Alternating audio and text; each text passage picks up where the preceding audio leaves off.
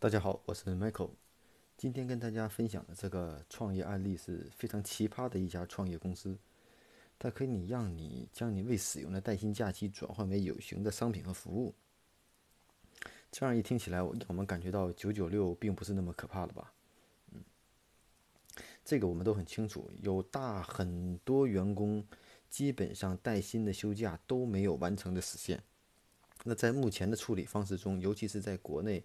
呃，基本上会顺延到下一年，或者说是放弃掉。这是目前所有国内公司的一些处理办法。呃，按照美国的一家保险公司的调研报告统计，是有一百七十多万名的美国人在过去十二个月内没有休假，也就是说，员工未使用的带薪休假，我们叫 PTO 啊，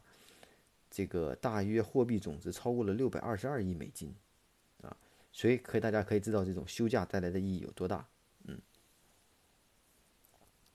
所以呢，今天分享这个项目呢，它是叫一个 PTO Exchange，它就是构造了这样一个平台，让企业员工将未使用的带薪假期转换为有形的商品和服务，比如有度假、退休金、学生贷款，还有慈善捐款等等。啊，PTO 呢，英文的全称就是叫 Paid Time Off，就是带薪休假的意思。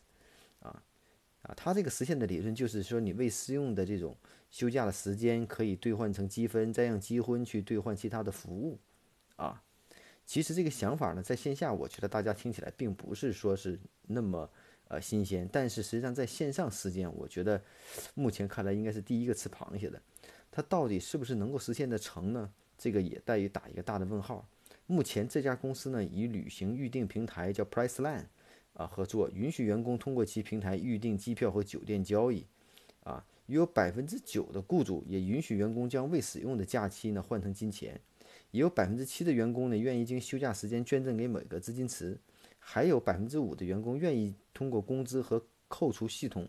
呃，购买额外的这种假期啊。那我们大家听起来，这样的公司创业项目是否是到底和靠谱嘛？但是从一些反应数据来说，这种市场需求确实还存在啊。希望通过这个项目，让大家能够有一个脑洞大开的一种感觉。